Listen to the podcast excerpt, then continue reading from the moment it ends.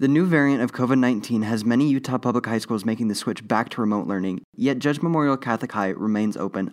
I sat down for an interview with our own principal to find out why he believes the school is safe to remain open. My name is Principal Lambert, uh, principal of Judge Memorial Catholic High School. Cool, great. And so there's this really big concern about Omicron right now being a very transmissible virus. Yeah. And I just wanted to ask you, what is the school doing to actually help and stop the prevent uh, Omicron? Yeah. Well, I think our we've learned over the years that it, it needs to be a priority for us to uh, put in measures that will allow us to have in-person learning. I think in-person learning over the over the last two years we found to be the most valuable. Um, a lot of people, you know, had moments of enjoying at-home learning, or maybe enjoyed it for a quarter or a semester, but ultimately we recognize that our best learning comes when students are actually on campus. So, so we want to try to protect that as much as we can. So, uh, things that have been in place, certainly we've been one of the few schools, the only high school I know of that have had a mandatory mask mandate for the entire uh, entire school year. Uh, the only of the Catholic schools that have had that. There's some in the public system that have had that, but um, we are going to continue that. We find that that's one of the most you know important ways to, to stop the spread uh, of of COVID. Now, you know we, we have teammates in all this, and that's our students. In that you know um, I think people have understood the the value of that, and so for the most part, we have people wearing their masks, and you know, people have been, you know, they've been, you know, they've done it, but we still do have to police it a little bit and try to uh, make sure that, that students are taking that seriously. So, um, but I would say we've we've had really good partners with, with our students to to be able to make that happen.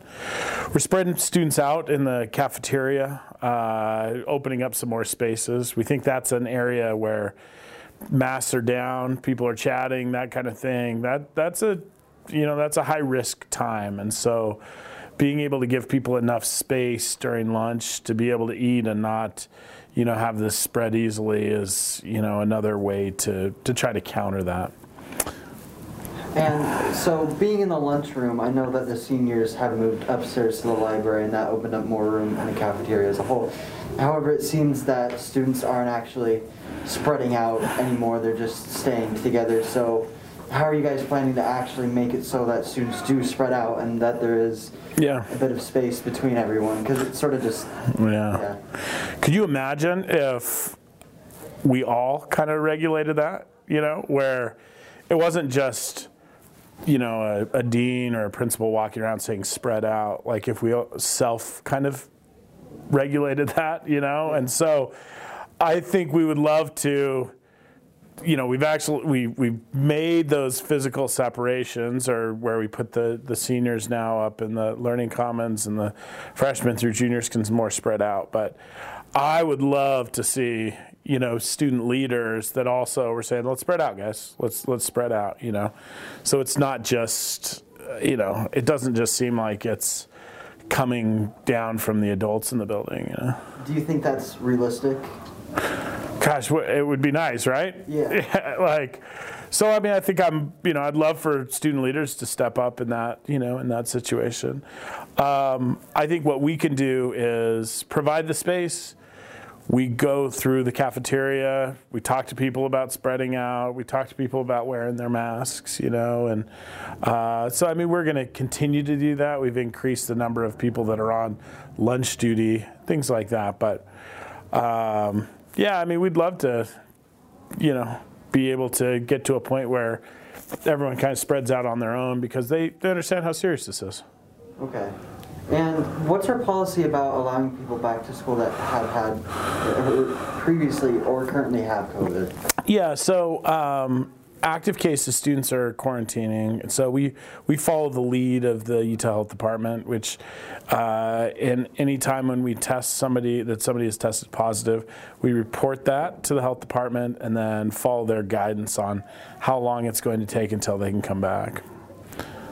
Okay, and I know that this has been a thing about the Catholic diocese not allowing some people in, or not really allowing some people into Zoom, but saying that only people that currently have COVID can stay at home. Yeah. But I have to ask you, people like people that have relatives or family that are immune compromised or quarantining for other reasons, how are we justifying keeping them home and not allowing them on Zoom?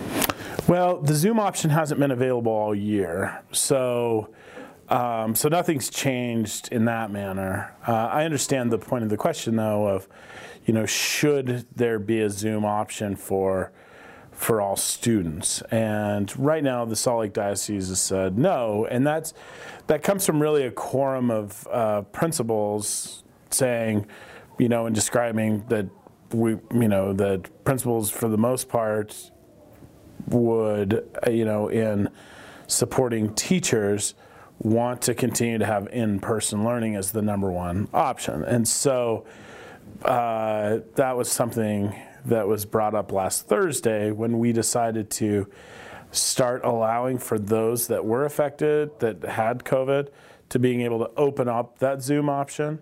So that's probably a pretty good intermediate step in providing support for the number of kids that are gone but not going back to where we were in 2020, 21, uh, where anyone could opt into that. Okay. What are dances and extracurricular activities going to look like from here on, or until this curve curves out? Yeah, you know, I mean, I think, I mean, I'm like you, I'm like everybody, I think, in wanting this to, you know, this wave to quickly, you know, decree, you know, be to pass by. Um, we're not in the mode of canceling anything at the moment. I think we're kind of in a read and react, you know, to be able to say how do we create the safest environment right now, but let's not let's not all of a sudden jump in and say we're going to cancel everything, you know, ahead because I think very realistically we won't need to. I, I feel like we're, you know, in a situation right now where we've got 92% of our students are vaccinated. I recognize that a lot of these are breakthrough cases, but um, I think what we want to do is try to maintain stability and keep all of those things that we had in place, and you know uh, that we keep those lined up. And given the fact that we're trying not to cancel anything, and the Salt Lake County has issued a mask mandate stating that everyone should now wear respirators, which are KN95s or N95s. Yeah. Uh, how is Judge um, helping to meet that goal? Like, how are we giving out N95s, or what are we doing? Yeah, so I just picked up about an hour ago. I picked up a thousand KN95s. Um, so what we're going to, to need to happen is if we give out, you know, one to two KN95s, we need students to to treat those properly in that um, there will be some direction on how you can reuse those. Uh, so KN95s, for the most part, we don't just consider them to be disposable. You know, instead, we want people to um, to care for them properly so that you can rotate through those and be able to, you know, ultimately use two masks or three, you know, two or three masks can get you through, you know, could get you through months, you know, until they wear out, you know. Okay, but given the fact that KN95s only last for about 12 hours on average, how are we are we providing so we're not providing new masks every every week or Well, we're what we're doing is we're put, we're ordering as many as we can, and like I said, we did get a thousand in uh, today. But you could imagine if if the school is providing one for each student every day, I mean, we go through plus faculty and staff. We're, we could go through a thousand in a day and a half, you know, and so.